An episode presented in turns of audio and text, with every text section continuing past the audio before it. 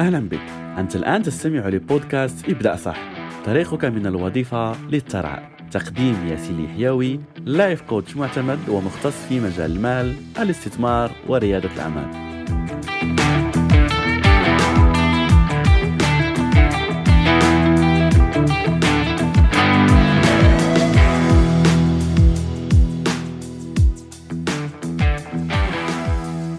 السلام عليكم ورحمة الله وبركاته. حلقتنا اليوم في موضوع الوفرة المالية سيكون عن موضوع جد مهم ويؤثر بشكل كبير على إن كنت ستحقق الوفرة ولا لا وهو موضوع العلاقات وكيف يؤثر عليك هذا ماليا.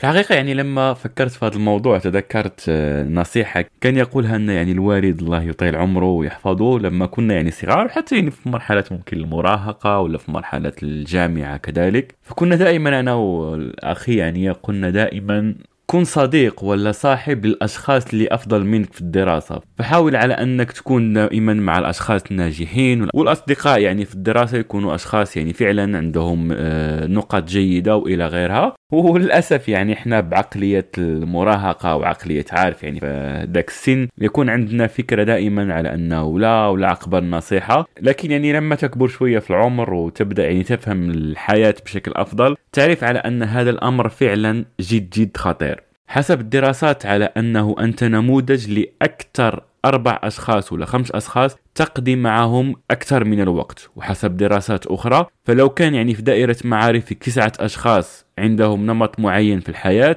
فكن متأكد على أنك أنت الشخص العاشر الذي سيكون عنده نفس النمط في الحياة. بمعنى لو كان هذا الأشخاص المقربين وسنتكلم عن هذا بتفصيل عن الأصدقاء والمقربين كذلك لو كانوا يعني أشخاص ناجحين بنسبة كبيرة ستكون أنت يعني قصة النجاح القادمة. لو كانوا أشخاص فاشلين سواء ماليا في العلاقات أي مجال بما أننا نتكلم عن الوفره فخلينا نركز أكثر على موضوع الوفرة المالية. فلو كانوا يعني فاشلين ماليا هذا يعني بنسبة كبيرة على أنك ستكون فاشل مثلهم لو استمريت في نفس العلاقة. لازم تعرف على أنه العلاقات داعم قوي في موضوع الوفرة. سواء كانت هذه العلاقات من الأهل من المقربين ولا من الأصدقاء. فخلينا نبدأ أولا بالأهل لأنه الأهل لا يمكن أن نتحكم فيهم ويعني آه، هم قدرنا من الله عز وجل. فبالتالي لازم أن تتقبل هذا الأهل كما هم. فهناك العديد من الرسائل التي أتوصل بها على أنه آه أريد أن أنجح ولكن أبي يقف في طريقي ولا الزوج الزوجة يعني من الأهل اللي آه، فعلا يعني أنت تلتقي معهم بكثرة. فخليني أعطيك نصيحة أخوية. في بداية الطريق لما تدخل المجال الوعي وفي مجال على أنك تطور من نفسك وتريد مثلا تفتح لك مشروع ولا حتى يعني تأخذ دورات ولا يعني تحصل على دخل جديد ولا تفتح لك يعني شيء جديد. مخالف الأشياء اللي تربوا عليها الأهل وهنا الأهل أتكلم عن الدرجة القريبة تمام؟ فنصيحتي لك لا تدخلهم في هذا الأمر في البداية. اشتغل على نفسك طور من نفسك وهم يعني هاد الأشخاص المقربين لا تحاول أن تغيرهم. هم لما يشوفوا عليك التغيير ويشوفوا على أن بدأت تظهر عليك النتائج هم سيكون عندهم حب الاستطلاع لكي يفهموا ما هو الشيء الذي تقوم به وسيرغبون أنهم يقوموا بنفس الشيء الذي أنت تقوم به تمام؟ فبالتالي تدخل معهم في صراعات. مثلا في هذا البرنامج تكلمنا كثيرا عن العديد من الأفكار اللي موجودة عند عقلية الشخص الفقير. فلا تأخذ هذه النماذج ولا هذه الأمثلة وتذهب عند شخص مقرب منك وتقول له لا توقف عن هذا الأمر لأنه عندك عقلية الفقر. ولا يستحيل أنك تصل الثراء يا أخي خليك في نفسك.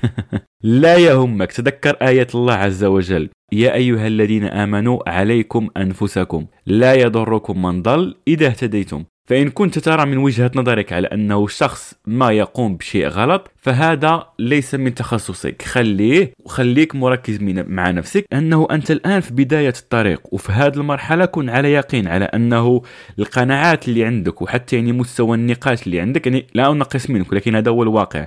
لن تكون في مقدرة على أنك تناقش هذه الأشخاص وتقنعهم. فبالتالي فكك من هذا الأمر وخليك يعني مركز على نفسك بدون الدخول في صراعات مع أي شخص. فحاول ما استطعت على أنك تركز على أهدافك قم بها.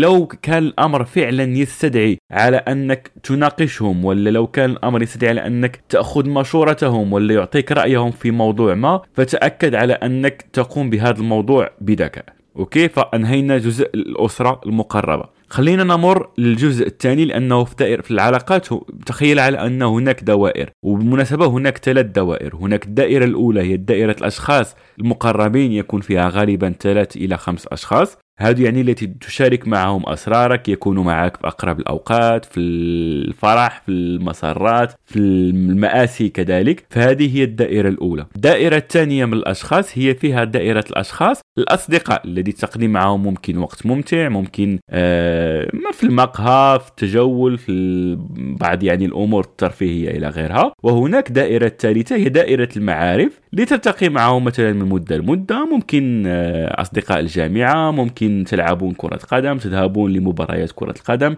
ممكن سفر جماعي لكن لا تربطك بهم فعلا علاقة قوية تمام؟ فأنهينا التكلم عن الجزء الأول وأتمنى أن تكون أخذت الدرس على أنه أوكي خليني أركز على نفسي بدون أن أدخل مع صراع لكي لا يؤثر علي هذا الأشخاص. لأن هناك العديد من الحلول الأخرى لكن عن تجربة. أفضل شيء هو أنك تخليك بعيد عن الاحتكاك معهم في المواضيع التي تريد أن تقوم بها خصوصا في مواضيع الوعي. دائرة العلاقات الثانية وهي دائرة العلاقة المقربين هي اللي بدأنا فيها الحلقة وقلت لك على أنه الأشخاص المقربين يؤثرون عليك فيجب أن تكون متأكد على أنه هذه العلاقات ستؤثر عليك سواء أحببت أو كرهت. فلا تكن مثلي يعني لما كنت فترة المراهقة أقول على أنه آه لا وأنا ممكن أؤثر فيهم. لا. نفس الشيء سأقول لك على أنه ليس دورك في الحياة على أنك تؤثر على أي شخص وهذا يعني نصيحة لك. والله العظيم يعني ممكن شخصيا يعني ضيعت فيها شهور وسنين وضيعت فيها طاقة ومجهود ومال على أني كنت أحب أن ألعب هذا الدور اللي نسميه دور المنقذ. يعني فكان في دائرتي بعض العلاقات اللي كنت أحب أني أنقذهم. يعني هم لا يطلبون النصيحة لا يطلبوا المساعدة فأنا كنت أريد أن أدخل يعني بدور آه الشخص الفهيم ولا الشخص اللي عارف يعني كل الأمور بخصوص على أني يعني عندي خبرة في مجال الوعي وأتعلم إلى غيرها. فكنت حابب أني أغير هاد الأشخاص اللي كانوا في هاد الدوائر. فبالتالي هذا الأمر كان يرجع علي دائما بالسلب وأنا الذي كنت أتأثر ولم أكن أتقدم في طريقي بالصورة المناسبة.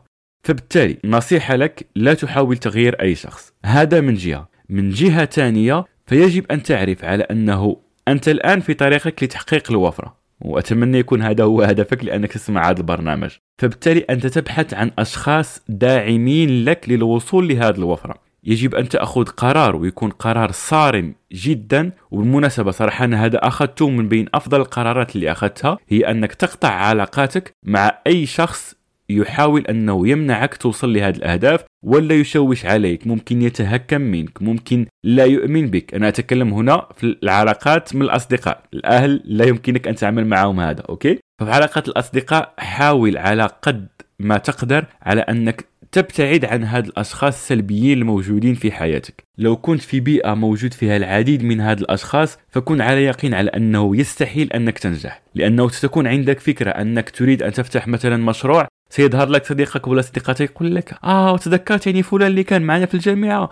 فتح مشروع وفشل آه شفت زوج بنت خالتي؟ آه فتح مشروع وضحكوا عليه وأخذوا كل أمواله والان هو في السجن. يعني هم ككتلة طاقة سلبية تمشي على الأرض. فنصيحة لك لن تستطيع مجاراة هذه الطاقة السلبية حتى لو كنت شخص إيجابي. وتبدأ تفكر في الإيجابية ممكن تفعل هذا لما تشتغل على نفسك أكثر. ممكن بعد سنتين ثلاث سنوات خمس سنوات من التطبيق لما يصير هذا التأثير من الناس عليك تأثير ضعيف. حينها ممكن على أنك تؤثر في الأشخاص الآخرين. لكن في بداية الطريق ركز على نفسك ولا تقول لي هذه أنانية ولا وهذا صديق أعرفه من زمان أنت حر. أنا أعطيك الطريق الذي نهجته بنفسي الذي ينهجه كل الأشخاص الأغنياء كل الأشخاص الناجحين. ولو لاحظت على أنه أغلب الأشخاص الناجحين في الحياة ستجد على أن أصدقائهم ودائرة المعارف في حياتهم هي دائرة أشخاص ناجحين. وأنت حر. ولو تريد أن تكمل لأنه لا تستطيع الابتعاد عن هذه دائرة الأشخاص السلبيين بالمناسبة أنا لا أقول لك اقطع معهم العلاقة يعني 100% لكن حاول تقليل لو كنت تلتقي بهم يوميا حاول تلتقي بهم مرة في الأسبوع مرة في الأسبوعين مرة في الشهر. لو كان الأمر فعلا صعب عليك لكن مرة يعني من مدة لمدة فهذا ممكن تتقبله بحيث لا تؤثر عليك هذه الأفكار وهذه الطاقات السلبية. فهذا هو الذي أريدك أن تقوم به كتمرين في هذه الحلقة أن تفكر من هم الأشخاص الذين يؤثرون عليك سلبيا في حياتك. وبما أنه موضوع العلاقات موضوع جد مهم فسنكمل فيه كذلك في حلقة الغد من برنامجنا ابدأ صح ولا تنسى القاعدة الذهبية ابدأ صح تنجح صح. وأراك في حلقة الغد إن شاء الله.